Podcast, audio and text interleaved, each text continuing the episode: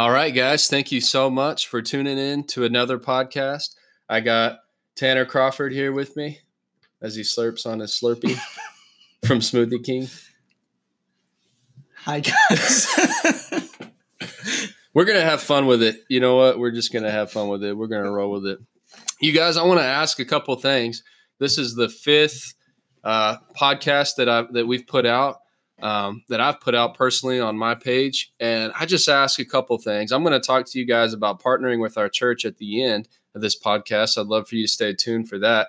But please feel free to share this. Uh, I want to help build your faith, but our goal, as we believe this, we believe that Jesus is coming back. Uh, I think it's very clear by the signs, by the times that we live in, that that He's coming back soon, sooner rather than later. Uh, and so we're trying to get the message of the gospel out to as many people as possible. I'm not super techie guy. Tanner, on the other hand, he's he's really good at this stuff. This is not something that is in my lane whatsoever. But God has spoke to me, and the reason we're doing this is because we realize that with the internet, with uh, you know facebook and and all it, it just it, it's a tool that we can use to reach more people with the gospel of jesus and to help people build faith in people's lives. And so if you listen to this and god speaks to you we just ask that you help us that you partner with us and and share this. Share this with somebody. Post it on your facebook and help us just get the message out to people. Uh, you can't get enough of the word of god.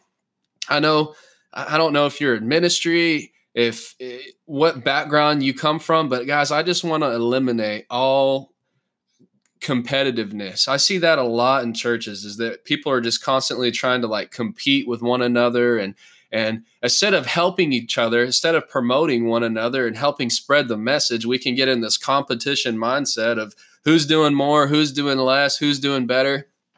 Again this is just we just want to reach people that we would not normally reach. Uh, for some reason there's just some people that they maybe had a negative experience with church that they wouldn't walk in through the doors of a church right now, but maybe they're going through something and God can speak to them using a, a, podcast that they can listen to in their car, in their home alone, and God will speak to them. And we need your help to spread the message and put this in front of as many people as possible. Amen. Amen. So we're going to go ahead and get right into this. I don't want to take up a lot of your time. I really appreciate you guys tuning in to listen. But we've been going through prayer and fasting at our church now for a couple months. Uh, we've been looking at keys to answered prayer. I was going to give you the fifth key last week, and I don't know what happened. Uh, but somehow my message got like I think I don't know. I think Reagan, our youth girl, burned it. She hated it. I also think that was just such a good message. It'd be detrimental to the enemy for you guys to get that key. So but we're going to bring you that key. We're going to bring it. We're going to we're going to get back on here either this week, next week uh, we'll we'll get with that. But the key was stubborn faith, man, and it is it's powerful. We're going to get back to that. But so we're going to kind of just move past that key. We're going to come back to it for the, to give you the last key to answer prayer. And today we're going to conclude talking about prayer uh, in this series with one of the most important things, practices, tools that I believe every believer should be operating in every single day and that is the gift of tongues, speaking in tongues, praying in tongues. Uh, you know, a lot of people, I understand this, a lot of people are scared of this topic. A lot of people have grown up in a background or a denomination where they don't really know anything about it. You know, they don't know what the Bible says about it. They don't know uh, the ins and outs. All they know is that they've been taught and they've been told that that's weird, that's scary. You know, we don't do that we're in this denomination over here and maybe they do that but they're wrong and that's weird and they're the freaks that are part of cults and do crazy weird things like that. People have these mindsets and they totally misunderstand what the bible says about this gift and the powerful things that are released in your life when you operate in this gift. And so our goal today is we just want to help everybody uh, uh, in a couple ways. One understand the gift of tongues and to do and two today uh, help you not only understand, but realize that if you are a believer, you don't have to wait another day. You can start utilizing and walking in this gift today. After listening to this podcast, God has already given that to you, and we're going to help show you the keys to unlock what you already have, and so that you can start utilizing it and operating in that gift. So let's go ahead and get into this. I'll give you the point number one, and we're going to try to lay a foundation for you. Point number one, if you're taking notes tongues is a sign that a believer has received the power of the Holy Spirit. Amen. Let me repeat that one more time. Tongues is a sign that a believer has received the power. I want you to think about that word power of the Holy Spirit. I'm not trying to tell you that if you don't speak in tongues, you're not saved. That is not what I'm telling you. Uh, Jesus talked about a second thing that took place, though. You have to understand the disciples in the upper room, before Acts chapter 2 took place, they already had their faith rooted in Christ. They had already seen him resurrected. Jesus had actually already told his disciples, well, while he was still on the earth, before he even went to the cross, he told them, Rejoice that your names are written in the book of life. You know, they had salvation. But what we saw happen in Acts chapter 2 was different than just salvation. It's what Jesus said you will receive power when the Holy Spirit comes upon you. Amen. It's going to move past you just being saved to you actually receiving supernatural power that gives you the ability to do things that are above your natural ability to walk with the supernatural power of heaven and perform signs, miracles, wonders, do the things that Jesus did. You will receive power, Jesus said. And so that's what we saw took place is that when these believers received this gift of power, the evidence of it all throughout scripture, we're going to look at Acts 2, Acts 10, Acts 19. The evidence was they spoke with tongues. And so, again, point number one was tongues is a sign that a believer has received the power of the Holy Spirit. First scripture, Mark 16, 17 through 18. Jesus said this you know, I don't know who you are, what your background is. If you're a Baptist preacher or whatever denomination you follow, follow, uh, I'm sorry, fall into, you can argue with John all day long, but we cannot argue with what Jesus said. If we can't come to the same conclusion, we may disagree about a lot of things, but if we can't come to the same conclusion that that the, the Bible is true, and that you can argue with like like I said other people but at the end of the day Jesus said it so that's what it is. This is what Jesus said in Mark 16 17 through 18 these signs will follow those who believe. Believe. I want you to think about that word believe. He didn't say these signs will follow the Pentecostals. These signs will follow the full gospels. These signs eh, you, we can't separate ourselves. Well I'm a part of a denomination that we don't really do that. These signs will follow those who believe. If you are a believer in Christ, this is talking about you. These signs will follow those who believe. He says, In my name, they will cast out demons. Second thing, they will speak with new tongues. They shall take up serpents. If they drink anything deadly, it will by no means hurt them, and they will lay their hands on the sick and they will recover. Let me go back up to the, the part I want to emphasize. They will speak with new tongues. So, some of the earlier manuscripts, because for some reason the word new throws people off, some of the early manuscripts actually just say they will speak with tongues. It doesn't have the word new in there. Jesus said, These signs will follow those who believe they will speak with tongues. Jesus said this. You know, uh, Jesus said that this would be a sign to all who believe in him. So that means, again, the question is tongues for everybody? If you are a believer, this is for you. Tanner, you got anything to add to that yet? No? Okay. So let's keep looking down. Let's look at the first account, Acts chapter 2. 1 through 4. And again, we're just going to lay a foundation for a minute to try to help you here. Acts chapter 2, the day of Pentecost. I want you to understand this.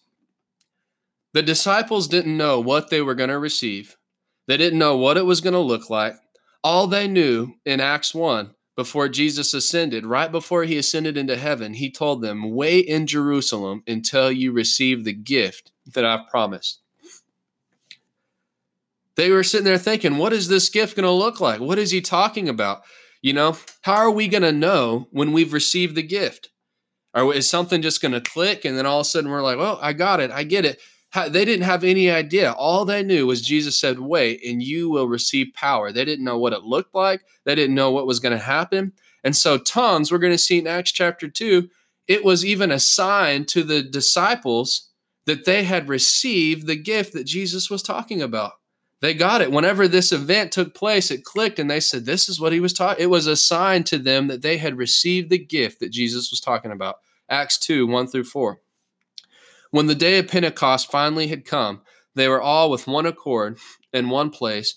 And suddenly there came a sound from heaven as of a rushing mighty wind, and it filled the whole house where they were sitting. Then there appeared to them divided tongues as of fire, and one sat upon each of them. Verse 4 And they were all filled with the Holy Spirit and began to speak with other tongues as the Spirit gave them utterance. The disciples knew that they had received the gift of the Holy Spirit when they started speaking in tongues. Let's look at Acts chapter 10, 44 through 47. So, um, excuse me, again, this is when the gospel is brought to the Gentiles for the first time. Peter had received this vision from the Lord uh, about the, the animals, and this cloth was unraveled from heaven. He saw all these different animals, and God said, Kill and eat. That don't call anything unclean, which I've made clean. And so God was basically showing Peter that he was taking the message of the gospel outside of just the people of Israel. You have to understand how important this was. The Jews were highly segregated from the Gentiles. The Jews said, We're God's people, and everybody else is considered unclean.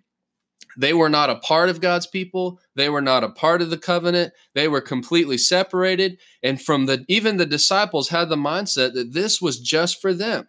They didn't foresee, you know, God opening up to bring in the rest of the world into this covenant uh, and into the people of God. And so God tells him to go and preach the gospel to the Gentiles. And this is what took place. Again, the sign, a sign, something happened that indicated to Peter and the other Jews that were with them that they had received the promise of the Holy Spirit, that they had been accepted by God. This is Acts chapter 10.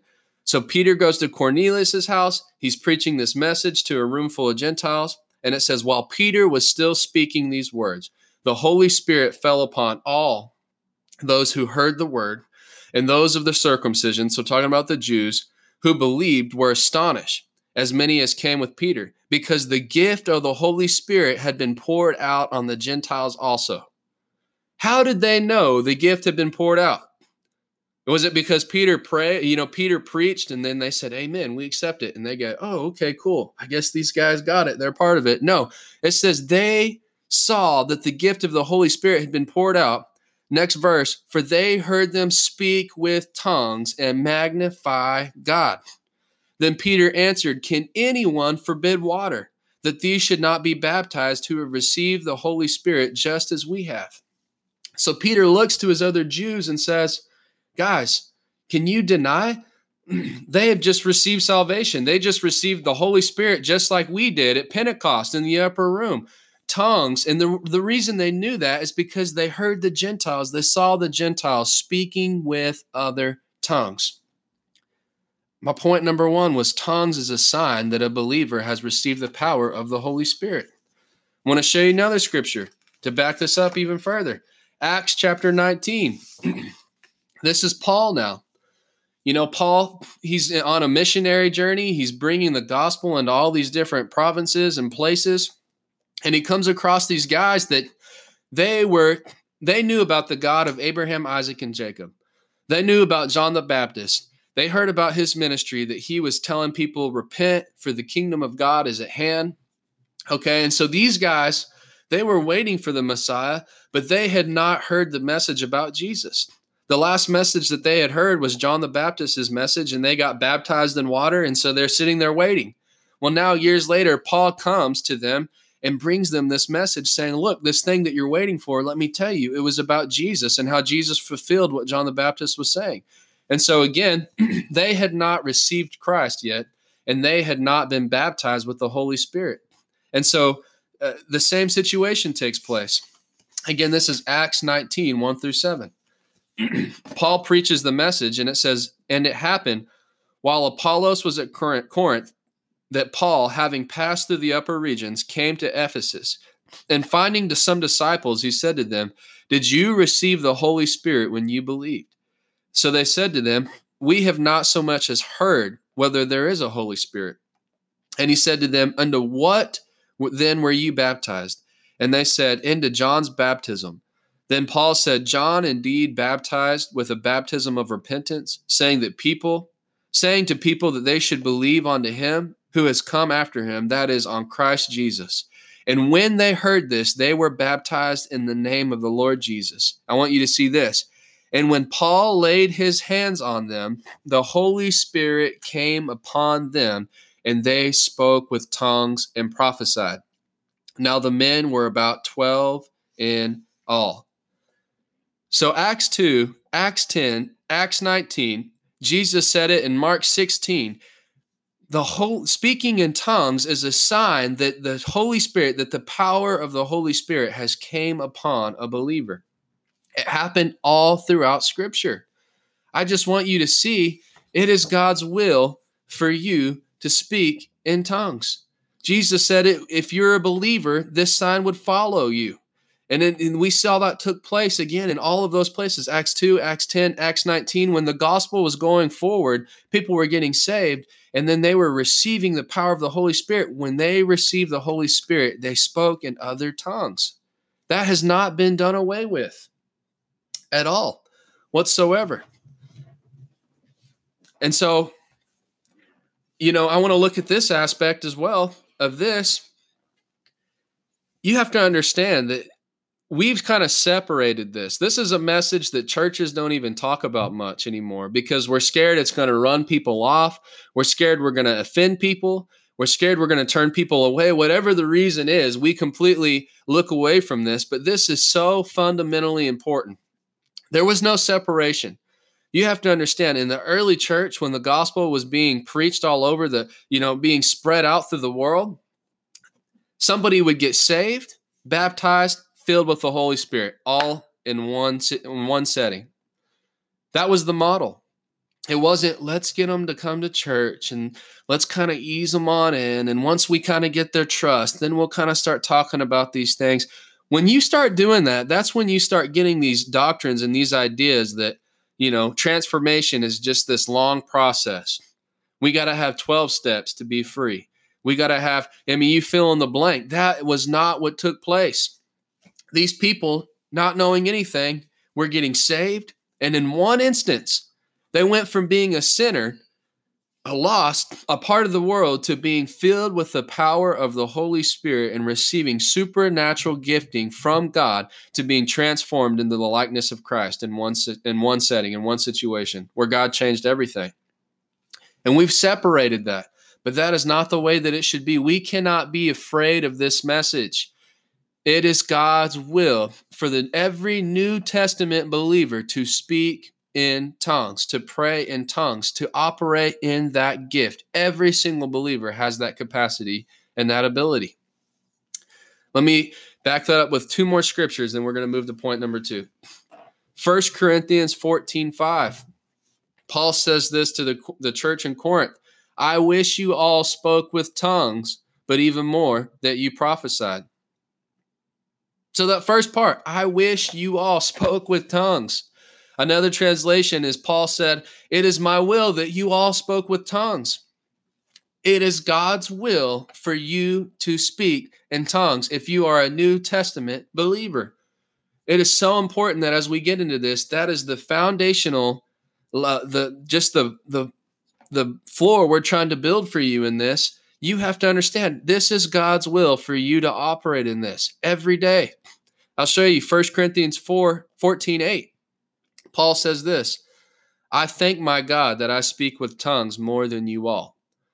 So first he's he, he lays a foundation and says, It's my will, it's God's will that all of you speak with tongues. I wish all of you would do this.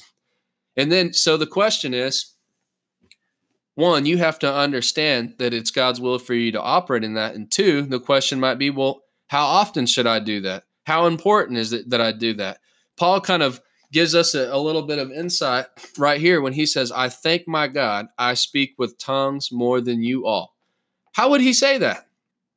He's writing to an entire church of hundreds of people. He doesn't know those people. He's not, you know, eh, he doesn't live at those people's house. He doesn't see what their prayer time looks like. He doesn't walk with them. What Paul was trying to say was Paul was like, look, guys, I speak in tongues every day, multiple times a day, all throughout the day, on all occasions, at all times. What the point that he was trying to make is that it is a gift, not only that you should uh, have and operate in, but you should operate in frequently every single day. The New Testament believer needs to be speaking and praying in the Spirit every single day. In your prayer time, it needs to consist of you praying in the Spirit every day. It is so important. We're going to look at why in a minute. We're going to read from Ephesians. But let me go ahead and jump into point number two and keep moving right along. Tongues is the first gift every believer needs. Tongues is the first gift every believer needs. So let me ask this question why? You know, uh, click. All right. Sorry, guys. A little bit of a break there. So, point number two tongues is the first gift every believer needs. So, the question is again, why? Why was it that that was the first gift that they received in Acts 2, Acts 10, Acts 19. Why is it that Jesus said, These signs will follow those believe, they will speak in new tongues? What is it about tongues that that was the first gift? Out of all the plethora of gifts, like in 1 Corinthians 12, that there's prophecy, there's healing, there's miracles, there's all of those different gifts. Why is it that they all spoke in tongues first? What, let me ask you this question What happens, what is happening in the spirit when we operate in tongues, when we're praying in tongues, when we're speaking in tongues. If you want to write this down, write this statement Tongues gives you the ability to function at full spiritual capacity, even when you know and understand very little. When you first get saved, you don't know the things about the Bible. You you haven't spent years reading the scriptures and you know the Old Testament, you know the New Testament, you know the promises of the Word of God. Tongues helps you bypass so much of the learning curve of not knowing how to operate fully as a New Testament believer. And we're going to break down several things to show you how that gift works and what happens when you operate in that gift and why it was so important that that was the fundamental first gift that every believer received in those three portions of scripture Acts 2, Acts 10, Acts 19. So, the question what happens when you pray and speak in tongues. We're going to give you, I should know this, five, five subpoints under point number two of what is happening when you pray and speak in tongues. And again, I have Tanner with me. We're going to be bouncing back and forth. The first point is this What happens when you pray and speak in tongues? Number one, you build your spirit man up. 1 Corinthians 14 4, it says, A person who speaks in tongues is strengthened personally but one who speaks a word of prophecy strengthens the entire church. Jude 20 says, But you, dear friends, must build each other up in your most holy faith. Pray in the power of the Holy Spirit. When you pray in tongues, you are building yourself up. You're bringing strength into yourself. That this is a tool that God gave us that would give us strength when we needed strength. Thinking of about being a brand new believer, you know, again, there's a difference between a new believer and somebody that, again, has spent the time and knows the Word of God. Me, being a pastor and having read the Bible several years and knowing a lot of promises in the Word, if I wake up one morning and I'm feeling tired, right? I've been ministering all week, we've been running, we've been going, and I still have many things to do, and I'm feeling tired, I'm feeling exhausted. Well, John can turn to Isaiah 40 and read how it says, Those who trust in the Lord will renew their strength. They'll soar high on wings like eagles. They'll run and not grow weary. They'll walk and not grow tired. I, I can stand on the promises of God, and through the word of God, I can strengthen myself. But for a brand new believer that doesn't know the word, for a brand new believer that hasn't had that learning curve, that time, God gave them a tool that would allow them to bypass the learning curve that literally he says when you pray in tongues you will build you will strengthen yourself you'll build your spirit man up one of the biggest factors and why people end up falling off is because they face discouragement. We all know you have a job, you have kids, you have a life. As you're growing and walking in God and there's an assignment against you, you're going to go through trials, you're going to go through tribulations, you're going to go through tests. And it's easy to get tired. And, and what people end up doing is they get tired and they just quit. They just get tired, they get worn out, and, and they think that this is just too hard. They don't have strength, so they quit. God gave them, uh, gave us a tool to bypass that.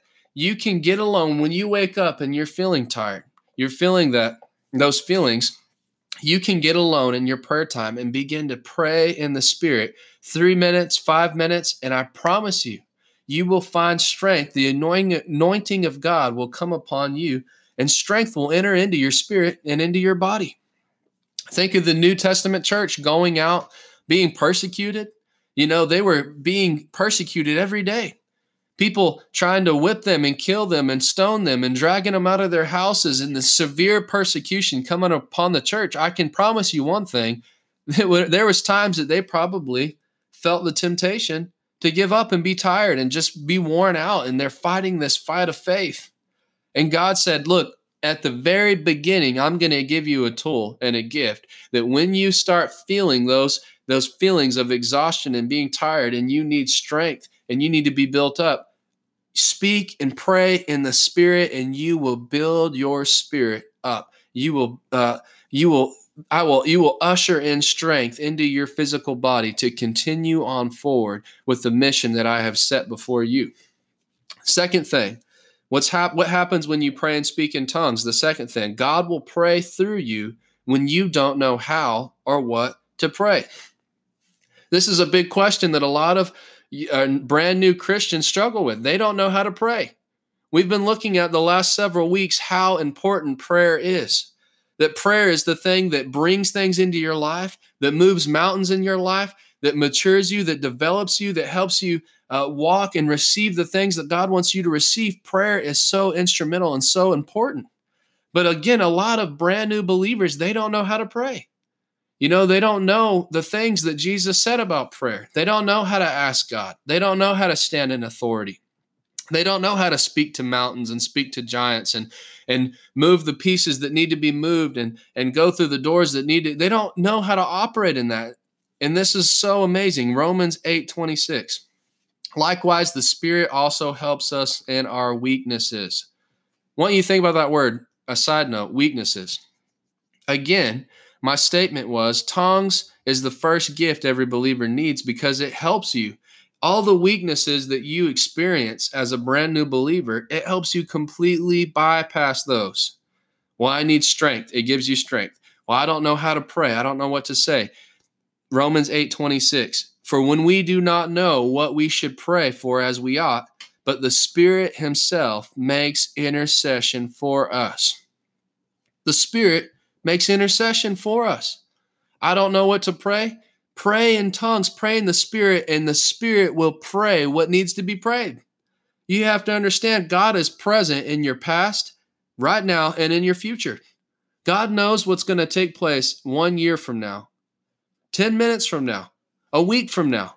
God knows things that are happening in your future, even things, assignments that are coming against you that you can't even see the assignment coming against your child that you can't even see.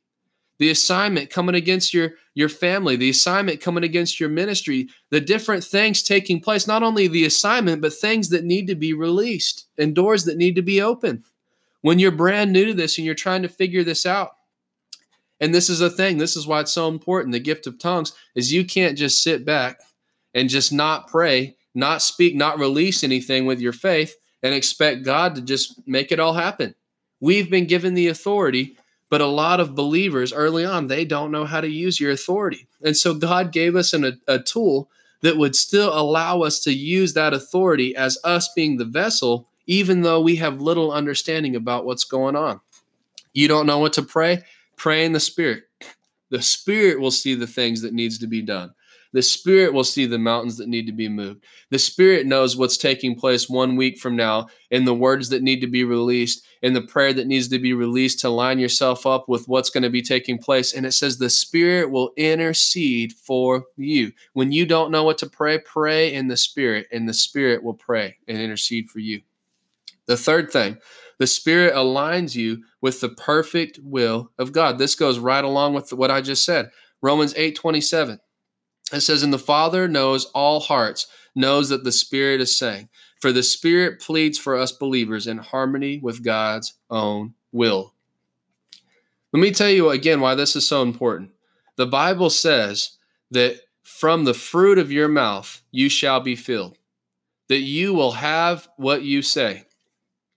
People say this, you know, name it and claim it type of faith, but the Bible speaks that God said, Let there be light, and there was light.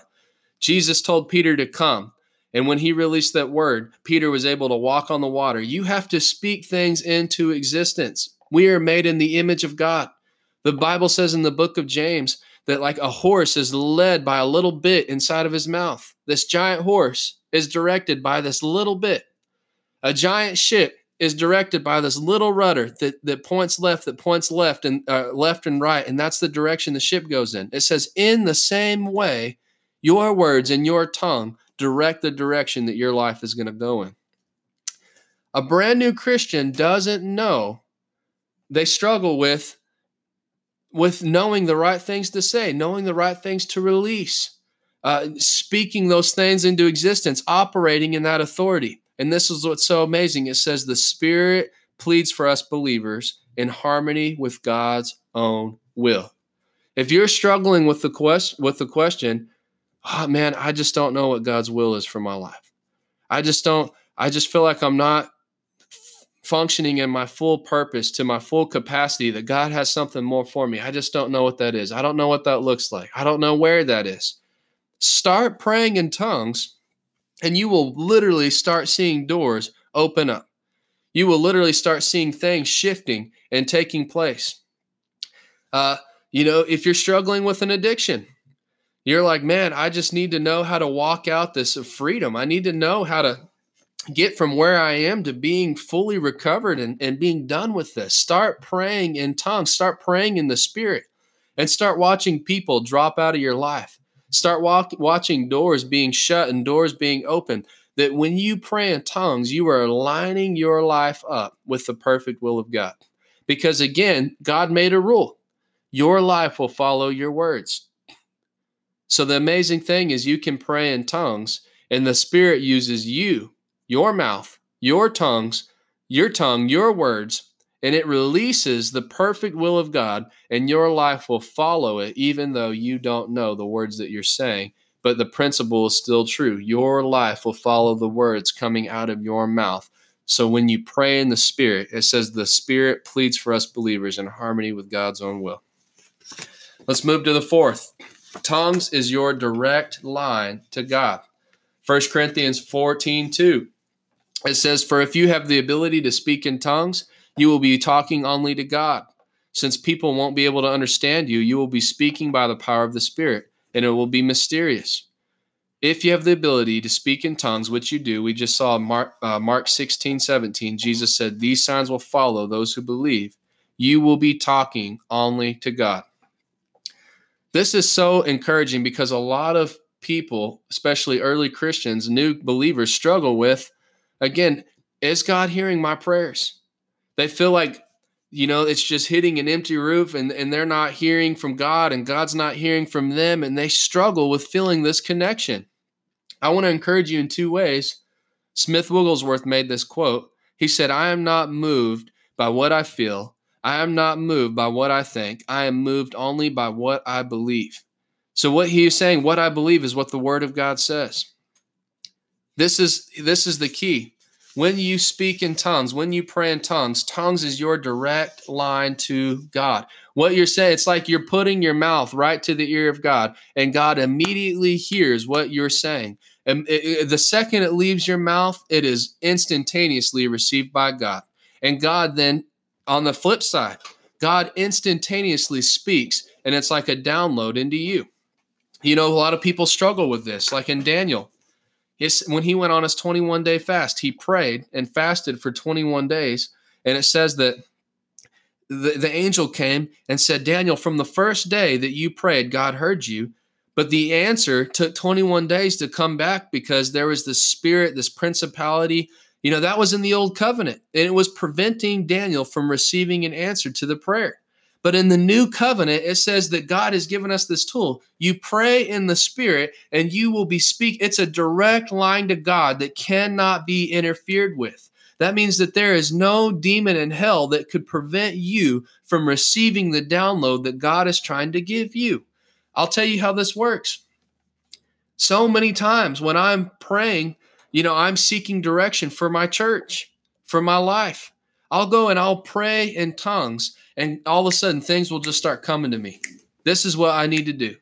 It's like I just know this is the way I need to expand the ministry this is the way I need to rethink what I'm doing and and I need to rework this thing over here. I need to go in this direction over here.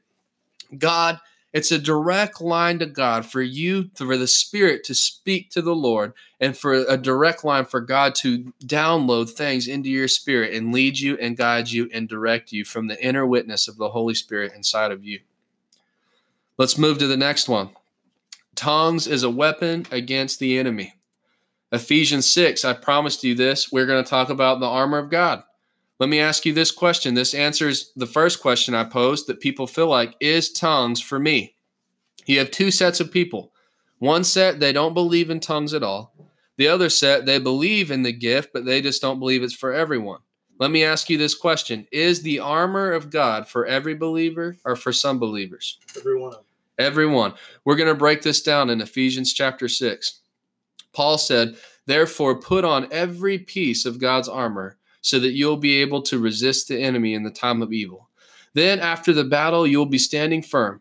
Stand your ground, putting on the belt of truth, the body armor of God's righteousness, the shoes put on peace that comes from the good news. You'll be fully prepared. In addition to these, hold up the shield of faith to stop the fiery arrows of the devil. Put on salvation as your helmet and the sword of the Spirit, which is God's word.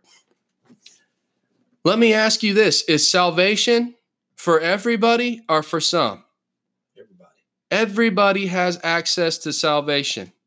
The Bible says that it is God's will that all men should come to the knowledge of Christ and that they should repent and receive the salvation. It's peace for everybody for some. It's for everybody. It's truth for everybody for some. For everybody. It's faith. The Bible literally says without faith it is impossible to please God. So we understand nobody will debate that the armor of God is for every believer. That's that's obvious. But we all skip the very next verse, verse 18. Pray in the spirit at all times on every occasion. The spirit is for everybody just like salvation. Praying in tongues, I'm sorry, praying in the spirit is for everybody just like salvation is. Just like truth is. Just like peace is. Just like every other piece of the armor part of the armor is praying in the spirit at all times on every occasion. What happens when you do that? We look at what we just read in 13. It says that you will be able to resist the enemy in the time of evil. Then, after the battle, you will still be standing firm. So, praying in tongues is literally a weapon and a tool against the enemy. Again, you may be a brand new believer and you're like, I don't know how to speak to mountains and watch them move. I don't know how to be like David, as we shared in our other podcast, and cut off the head of the giant. I don't know how to use this authority. This is why it's a weapon. When you pray in the spirit, you are binding things, you are binding spirits, you are operating in full spiritual capacity, even though you have little understanding about what you're doing, because the spirit is using you as a vessel, your voice, your mouth, your words, your tongue, the authority Christ has given us but it supersedes and surpasses the learning curve of not understanding. And, and we're operating at full spiritual capacity, just like Jesus, by using the gift that God has given us, which is praying and speaking in tongues. I want to skip to the third point. Tanner, you got anything you want to add about tongues yet? Not yet. Not yet. Third point use what you have been given. Again, Mark 16, 17. This is the third and final point. it says Jesus said these miraculous signs will accompany those who believe. They'll cast out demons, they'll speak in tongues. If you're a believer, you have the ability and the capacity to speak in tongues. I hope that through this podcast that you've understood that for one, it was a sign. They did it in Acts 2, they did it in Acts 10, they did it in Acts 19. Jesus said that if you're a believer, this sign would follow. And we saw that take place in the scripture. How can we move forward now in the modern church and create denominations and separations and say, no, that's not for everybody? Tanner, what do you think? What is the why is that so prevalent today in the modern church? What what do you mean? That tongues is not for everybody. That thought, where oh, do you oh. think that comes from? I think it comes from an underlying issue of laziness. straight to it. I mean, you wanted me to be honest with you. Yeah, be uh, honest. Uh, you know, I think that as Christians, a lot of the times what people want to do is they they get this ideology that Christianity is where you meet up in a building twice a week, you have fellowships on the weekends, and then you send your kids to youth camp. Um, and I think a lot of the, I think a lot of it falls under the fact that people truly, either they don't know or they don't want to be able to speak in tongues. They don't want to believe that it's something that's for everybody. Uh, you know, it's it's just like if I had a if I was driving my car and I made the statement, "Well, having insurance is not for everybody." I mean, is that necessarily a true statement? It's not a true statement because if you drive a vehicle, you have to have insurance. Right. If you are if you're as a if you are a vessel for you know for Jesus Christ and you're a Christian, you need to have the gift that the Holy Spirit gives you. But I think that the biggest issue, like I said, man, it's just laziness is people not wanting to deal with their issues and people not wanting to accept the fact that Christ has given us a responsibility. And so I, I think that that's. I think too, also, I mean, genuinely, I feel like people don't know because the church doesn't teach this. Right. You know, we're going to end up talking about partnering with us as well. But one, there's two things, you know, that are huge. Tongues is is something that that again the modern church is scared of. It's something that we completely disassociate ourselves from because we're scared it's going to run people off. That's weird. That's cultish. That's free. You know, we completely separate ourselves because we're scared that people think you'll never build a church, you know, operating in that gift. That's just going to run people away. And so, because of that, people genuinely don't know. The only thing that they've known is they've grown up being taught that that that's weird, that's scary. They don't understand the gift and, and the reality that it is for you as a believer. And then it's something that we should be operating in every single day. Paul said, again in Ephesians 6, pray in the Spirit at all times on every occasion. That's a key indicator. How often should we be doing this? Every day, all the time, multiple times a day. It's a key part of our faith as New Testament believers and people just don't know because again it's it's something that's not taught. If you looked at meetings, you know, I know we're in our 20s, we're younger, but I look at meetings from like Kenneth Hagin. You know, full gospel meetings 20 years ago, 30 years ago. You would not see um, a gathering where you would not see that gift functioning, somebody speaking in tongues and it being interpreted. And the modern church, you know, we've just built these super friendly, user friendly that Sunday morning we're not going to go too deep. We're not going to give people the full truth. We're going to try to like walk them into it and then a year into it, you know, maybe we'll we'll have the discussion with them. Man, it's just so crazy how we've wondered and so I feel like people genuinely just do not know. You know, that there but the other side of it too is there is a form of laziness. Yeah, I I feel like I need to re- reiterate what I said. So I'm I'm gonna be honest. I was sitting here on my phone I wasn't really paying attention, so it kind of caught me off guard a little bit. I do honestly do think that about twenty percent of it is laziness, but I do think a really big part of it is like John said, people just don't know, and it's and, and it's I think that the way that he just described it was beautiful and it's accurate.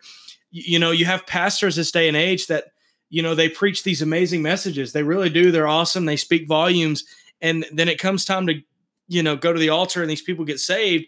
And then it's like, we'll see you next week and we'll talk about what you do when you get saved. Right. Uh, and I think it's really important that right there, when that when when they're captivated by the Spirit, is to go ahead and you know allow them the Holy Spirit to be imparted into them. Yeah. and for them to speak in tongues and for them to realize that they're empowered. I- I mean, it's like I told you earlier. When I when I get when I received the baptism of the Holy Spirit, it was literally 17 hours after I got saved. Yeah. And now there have been people that have it's literally been been saved, boom, 10 minutes later they're speaking in tongues. Those are real occurrences. And so I think it's really important that you understand that speaking in tongues, you do not have to be a mature Christian. You don't have to be a Christian for 10 years before you can speak in tongues. Well, let me show you this. This is this is the model of the early church, and we've mentioned this. Acts two. This just came to me while you were saying that. Peter said this in Acts two thirty eight. He he preaches the gospel to the crowd, and they say, "What should we do?" Peter lays this outline. Each of you must repent of your sins, turn to God, be baptized in the name of Jesus Christ. Then you will receive the gift of the Holy Spirit. Boom, right there, laid out. Laid boom, out. boom, boom. boom, boom. You get saved, you get baptized, you get filled with the power, you receive the Holy Spirit, you speak in tongues, and you go from somebody that's a sinner to what the Bible says. You're a new creation now. You have a gift that you can know nothing. But if you operate in this gift, is why it was the first gift. Now you can, like literally, the things that we just broke down that happens when you speak in tongues. Now you have the gift that will keep you built up at all times, allow you to pray the perfect prayer at all times, allow you to uh, stay and align yourself with the perfect uh, will of God at all times, allow you to have a direct line of communication with God at all times, allow you to have a weapon to fight against the enemy, to stand firm against every attack at all times, instantly from a sinner to saved by grace, new creation. Right. And I then the church, you know, and I don't I don't ba- I don't like to bash the church. In fact, I don't I don't agree with that. I believe that there are parts of the churches, you know, where that need rebuke and correction.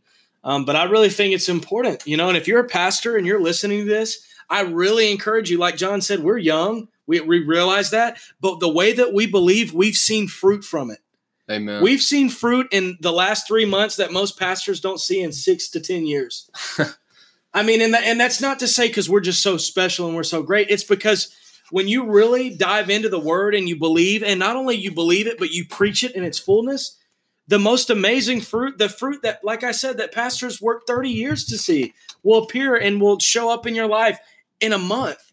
because the word of God works. I I mean, and it does. And it speaking in tongues is an accelerant for the believer. oh, absolutely. When the believer begins to speak in tongues, Satan gets twice as worried as he does when they affirm salvation.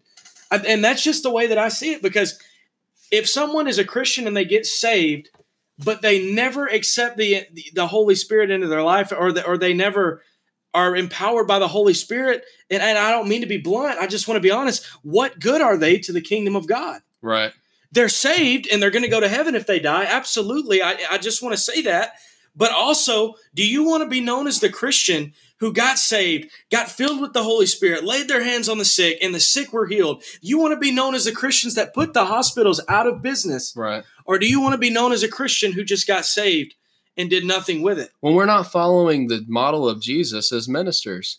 You know, ministers, it seems like churches want to carry all the power and they want to leave people. We just get saved and then we don't give them these keys. But Jesus understood something. There is a mission to bring the kingdom of heaven on the earth. And he modeled this. He told his disciples, It's better for you that I go. Why? Because the anointing that I have that's in one man, that's in one human being right now, is going to be poured out, like it says in Acts chapter 2. It says, In the last days, my spirit will be poured out unto all believers. Sons and daughters will prophesy, mm. they'll have dreams. Jesus said, The same anointing that I have is not, not going to be in one person, it's going to be in a hundred people, in a million people. And we are going to be able to go into all the earth, heal the sick, cast out demons, do the works that Christ did.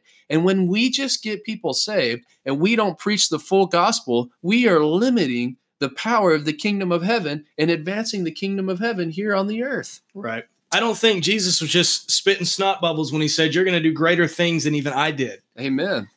Jesus was one man, a God, God in the form. Of course, he, he was able to accomplish a lot of things. But just imagine if we really took heed to everything that God, Jesus has promised us, that we could do even greater things than he did. You know, not that we're greater than Jesus, but the, the actions and the miracles and the and the fruits that we would bear would be even greater than the ones that he bore in the his 30 something odd years of ministry here on the earth. Amen. I believe that as well. And, you know, we're going to move into point number three, what we just said. Use what you have been given. Use what you've been given. Uh, you know, you have the ability. And I, okay, so I also, we made this statement, and we're going to wrap this up for you. But a lot of people don't operate in it because they don't understand how the gifts of the Spirit work. You know, uh, even looking at Mark 16, one of the things that Jesus said at the end is they'll lay hands on the sick and they'll recover. How many of you know that if I'm going to pray for the sick, that is an action of my will? God does not possess my body. And all of a sudden I'm sitting there and my hands start coming up and like like the little hand from it and i'm like oh my god what is happening? You know my, i start shaking and my legs start moving and i like run over and slap my hand on somebody and then this you know god yeah. starts praying. No i have to act on what jesus said. I have to literally get up with my legs with my will with my hand walk over place my hand on the sick and my faith acting on what jesus said i could do as a believer is what uh, is the conduit for the miracle where you see the sick healed. And so it's the same way with the gift of tongues. So many people don't operate in it because you know they think that uh, they're waiting. Like like you said, you told a story once of when you received it. There was a minister and he just said, "Open your mouth," and then people just stood there with their hands open in their mouths, and they're just like waiting for God to start speaking through them. That that that's not the way that it works. They're still waiting to like have this thing where God just does it through them. But the point is, use what you've been given. You're a believer, so you already have the capacity to operate in this gift. What you need to start doing is just start doing it. Start praying in tongues. We're going to pray in a minute that you would just begin to operate in this gift because it is already inside of you. You're a believer, you have the Holy Spirit activated. Start operating in it. Uh, none of the gifts work just by God possessing your body. God's not going to possess your body and start making your your jaw wiggle back and forth and your lips flap and your tongue flap inside of your mouth. You have to speak. That's how you get Slipknot songs.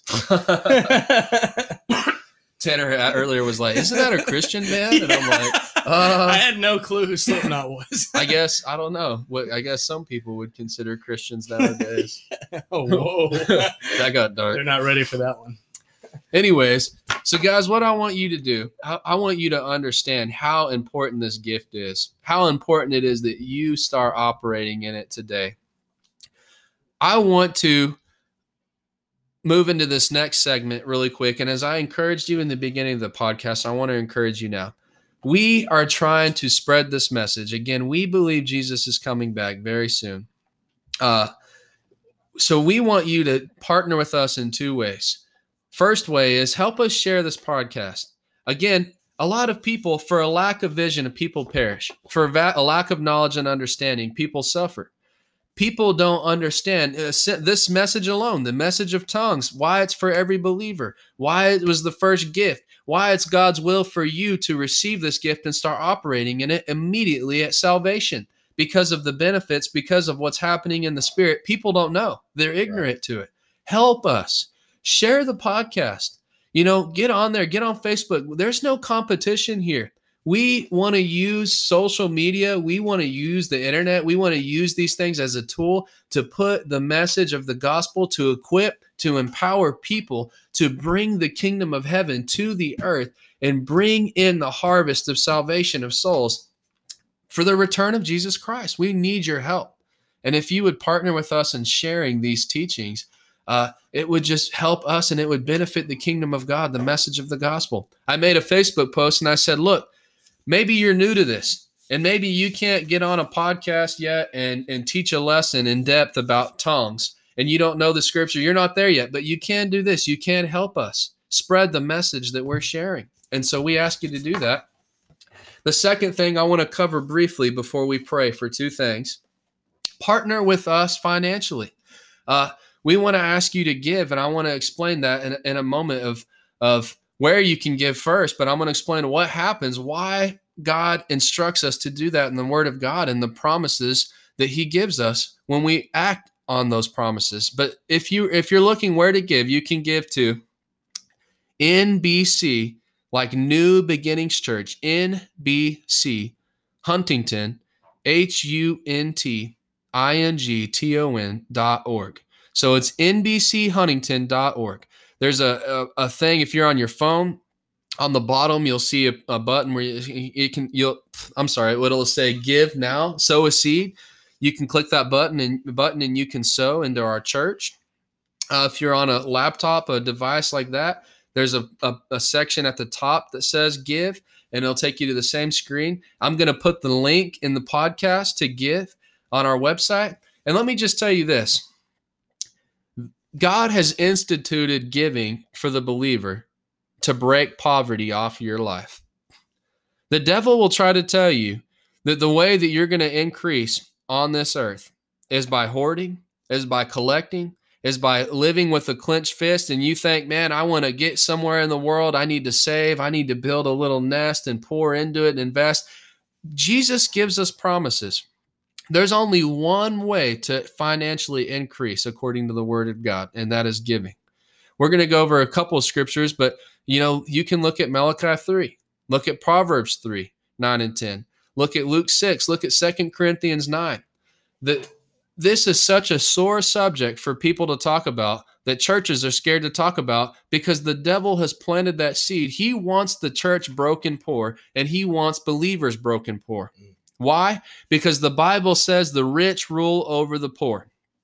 The devil would much rather have uh, drug dealers and you know people that own strip clubs and people that that are that are actors in pornography. I mean, crazy, wicked people in the world. And I'm not judging them. We love people. But he would rather have those people at high places of influence than the church. And God wants to rise you to a place of influence and power. You have to understand that as a Christian, as the church, we are meant to be the light, we are meant to be the salt, we are meant to be the solution. It is our job to eradicate poverty in our communities. It's our job to feed the hungry. It's our job to take care of the widows. It's our job to do these things Christ commanded us to do. And I'm going to tell you, it takes money to do those things. How many of you know I can feed more people if I have a million dollars than if I have $15? Mm. I can fulfill the mission of Christ and advance the kingdom of heaven on this earth with resources and the devil wants to keep that out of our hand as a church and out of your hand as a believer. But Second Corinthians 9 talks about sowing. Uh, and so I want you to sow for two reasons today. For one, to partner with us as we take the gospel forward. Uh, you love God, you love the gospel, and you have to have a love inside of you for advancing His kingdom. Y'all, we do this so often. I've heard it say that we we pay the world and we tip God. Well, we're so easy. We're so fast. Let's go on a vacation and drop two grand. Let's go to the store and buy a $1,500 TV. Let's go and, and buy, buy, buy, spin, spin, spin. We pay the world. But when it comes to the kingdom of God, this is what Jesus said where your treasure is, there your heart will also be. When it comes to the kingdom of God, we're like, man, we're not going to give to that. And people try to make churches you know, feel bad for teaching about money, but we will not be ashamed because this is the key to breaking poverty off of your life. Amen. The Bible says in Second Corinthians 9 that giving is like sowing a seed. You sow the seed. I have one pumpkin seed. I plant that pumpkin seed in the ground and it becomes a pumpkin. I split that pumpkin open, and inside that pumpkin, there's 10 more pumpkin seeds. I take 10 more, I take seven of those pumpkin seeds and I plant and I keep three for me and I put seven back in the ground. Now seven pumpkins grow. I split those pumpkins open and now there's 70 pumpkin seeds. And you see now, now before when I had one seed, now I have a harvest. Now I have a field. This is why God wants you to sow. It's not only to back and advance the kingdom of God and help us move the mission forward and advance the kingdom of God, but it is to prosper you. Second Corinthians 9 says that God will provide seed for the sower. When you become a sower, God will greatly enrich and increase your resources, is what Second Corinthians 9 says.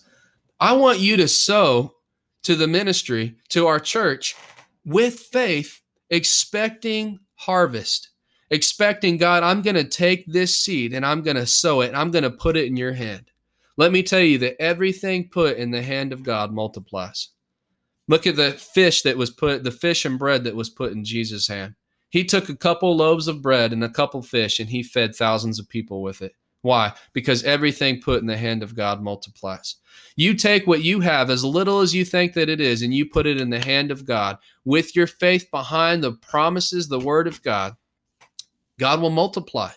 He will produce a harvest. You will receive that harvest. And I'm going to pray for every one of you that sow and partner with our church. Let me tell you this, though. We don't only believe this as individuals. Last month, our church gave 30% of its income away. Why? What did we do? You know, uh, the first thing that we did that we felt called to do is we pay off all the school lunch bills from kindergarten through 12th grade in our community. Kindergarten through 12th grade. Why? We live in a, a community where we have literally made poverty our personal business. We said, God, we are going to eradicate poverty in, in our town that we look at these kids that they, they come from homes that aren't good and they can't they don't have money to pay for their school lunches so two things are happening either a they're not getting a lunch or b uh, they're getting a different lunch and then they're being bullied because everybody knows that they're broke and they can't pay for their lunches we as the church has have said this is not the government's problem this is not somebody else's problem this is our responsibility. And so we, every month, we write a check and we pay off all the debt so that no kid in our community goes without eating. No kid in our community uh, w- will lack anything. We've taken that responsibility on. Every month, we feed 50 people in our community food boxes. It's enough for a small family to eat and make meals for about a week. Uh, and, and when they we bring them in, we give them a food box, but we also host a service for them where we preach the gospel. We're seeing people get saved. We're seeing people getting filled with the Spirit. We're meeting their needs physically and also spiritually. This is the job of the church.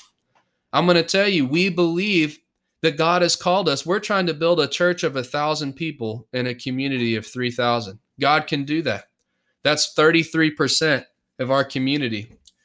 Uh, saved, baptized, filled with the Holy Ghost, expanding the kingdom of God. We're believing for that. And so we have stood on God's word. That's the same that I'm telling you is the same for us as a church. If we want to increase, it's not by getting more people to tithe. It's not by building the cooler things and bringing people in. There's only one way to increase according to the word of God, and that's giving. And so we've given 30% away last month alone. And I'm telling you this I want to see poverty stripped off and broken off of your life and you living in the abundance that God has promised us. I'm going to pray for that. Again, I'm going to put the link to our church website. This is not going to me, this is not going to Tanner. This is going to our church, newbeginningshuntington.org, nbchuntington.org, uh, to help us partner to help us partner partner with us in spreading the message of the gospel. So I'm going to ask Tanner to pray right now for everybody to receive this gift that if you are not saved that if you want to give your life to Jesus and you want to start immediately operating in this gift or maybe you are saved and you're saying I need to activate it from this day forward I'm going to walk in full capacity of the gift that God has planted inside of me. Tanner's going to pray and then I'm going to pray for all uh, who sow a seed and partner with us. God, we thank you so much for thank your word. You. We thank you that we don't have to wander aimlessly through life, wondering what we have to do, what our purpose is. God, we thank you so much that we don't have to depend on manly wisdom. God, that your word sets out everything in black and white that we need to do. So, Father, right now in Jesus' name, if there's anyone under the sound of my voice that number one doesn't know you, God, I pray in Jesus' name, wherever you're at right now, I just want you to, I just want you to repeat this prayer after me. The Bible says that if you acknowledge me in front of man in heaven, then I'll acknowledge, or man on earth, and I'll acknowledge you in, fr- as, uh, in front of my Father in heaven. So right now, if you've never accepted Jesus Christ in your life, I want you to pray this prayer with me, and I want you to meet it in your heart. Jesus, thank you so much for dying on the cross. Thank you for the blood that you shed at Calvary. And I'm right now in Jesus' name, I declare myself a new creation in Christ. Hallelujah. The old is past and the new has come. For there is no there will be no more sin and no more iniquities in my life from now until eternity. I am yours, Jesus. Now, if you've just if you've just prayed that prayer and you meant it, let's go ahead and go to the next level. If you say, Tanner, I want to be baptized in the Holy Spirit. I want to speak in new tongues. I want to be able to be empowered to put my hands on the sick and they be healed. Right now, I just want you to raise your hands wherever you're at. Whether you're at work, you're at home, you're in the bathroom, I don't care where you're at. The Holy Spirit wants to minister to you right now. So, G in Jesus' name, God, for any and everybody that wants to receive, I pray that your Holy Spirit be imparted from me, from from John, from God directly into the believer in Jesus' name right now. And what I want you to begin to do as the Spirit begins to be imparted within you, I want you to begin to speak in your new language. Oh, God, sickness right now in Jesus' name over the body of the believer, it must go. God, Lord, your word says that if we come to know you and we live for you, that you will take sickness from among us. God, you, you didn't say that you would make sickness bearable. God, that you didn't say that you would send more doctors. You didn't say that you would send the adequate medicine. God, you said that you would pour, that you would take sickness from among us. Amen. So right now, in Jesus' name, sickness must go. God, in Jesus' name, I pray for the believer that has just been empowered by the Holy Spirit. God, I pray that as this seed has been casted on fertile ground. God, that Satan will not be able to snatch it, that the sparrows will not be able to snatch it, that this seed has been planted and landed on fertile ground and it will grow and yield crops the size of, of, of, of the entire galaxy. God, we thank you so much for the words that you've given us. God, your word says that we have eh, that when we come to you, we are a new creation in Christ. We are no longer held prisoner to our past. We are no longer held prisoners to the things that we've done in our past. We are now a new creation in Christ, God, a brand new canvas to paint on. So we thank you so much that in Jesus' name, under the sound of my voice, that there have been there have been salvations and there have been Holy Spirit baptisms. Hallelujah. And I just encourage you as I get ready to finish praying and wrap up, if you do not have a church home, I encourage you right now, if you live in the East Texas area, I encourage you to come try out New Beginnings. But most importantly, find a church that preaches the full gospel. Hallelujah. Find a church that preaches that God wants to give you a life and a life more abundantly. Amen. God, find you a church that that that pushes you and pushes you and pushes you to be the best you that you can be in Christ. God, we just thank you so much for the results that have come forth from this podcast. And I pray that you would just continue to bless those. And God bless John and I for being obedient and God uh, and preaching and teaching your word in its fullness. Amen. God, thank you so much for everything that you've done. And it's in Jesus' mighty name. I just declare every person that is partnering with us as we move the mission of the gospel, we advance the kingdom of heaven Hallelujah. forward for a blessing to be poured out on their life uh, that this is the year of supernatural yes. harvest and accelerated harvest. And so we know that, that Jesus taught about seed. Lord Jesus said that, that seed would be planted in fertile soil, that this is fertile soil. Hallelujah. That this is not saving the dolphins, that this is not, uh, you know, rescuing uh, seals in the ocean, that this is preaching the message of the gospel, advancing the kingdom of heaven. This is as fertile as soil can get. And Jesus said, seed planted in fertile soil would go on to produce 30, 60, and a hundredfold what was sown. Yes. Lord, that even a small amount sowed, I pray right now for faith to be but to be backing the seed that is being planted that would go on to produce the harvest. Lord, and then this is also a year for accelerated harvest. Amen. The same way that Jesus turned water into wine,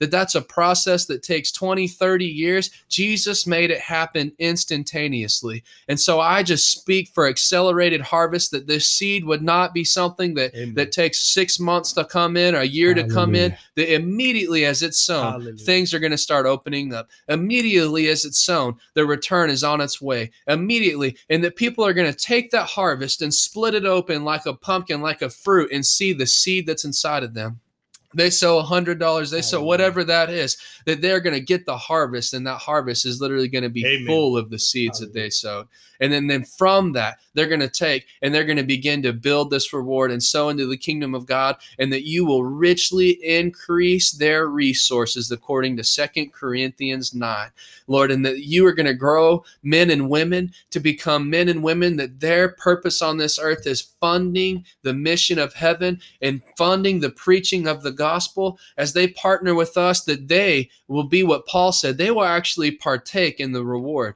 that we have. That every Amen. soul that comes to Christ, that they help make possible, that they are going to receive a piece of that reward in heaven. We thank you for that, Lord.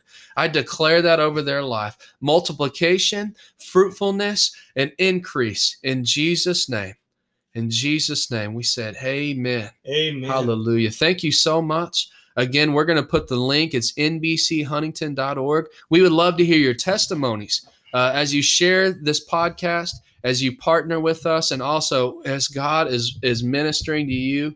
We would love to hear. If you've spoken tongues, if you receive the power of the Holy Spirit, share those testimonies with us because the Bible says it's from the word of the testimony the blood of the lamb and the word of your testimonies we overcome your story that we can share on these podcasts and as we go live soon and start broadcasting these on facebook live uh, they will actually help break chains of bondage Amen. off somebody else and set them free. So feel free please. It, it'll help us so much as you share uh, your testimony of what god is doing for you.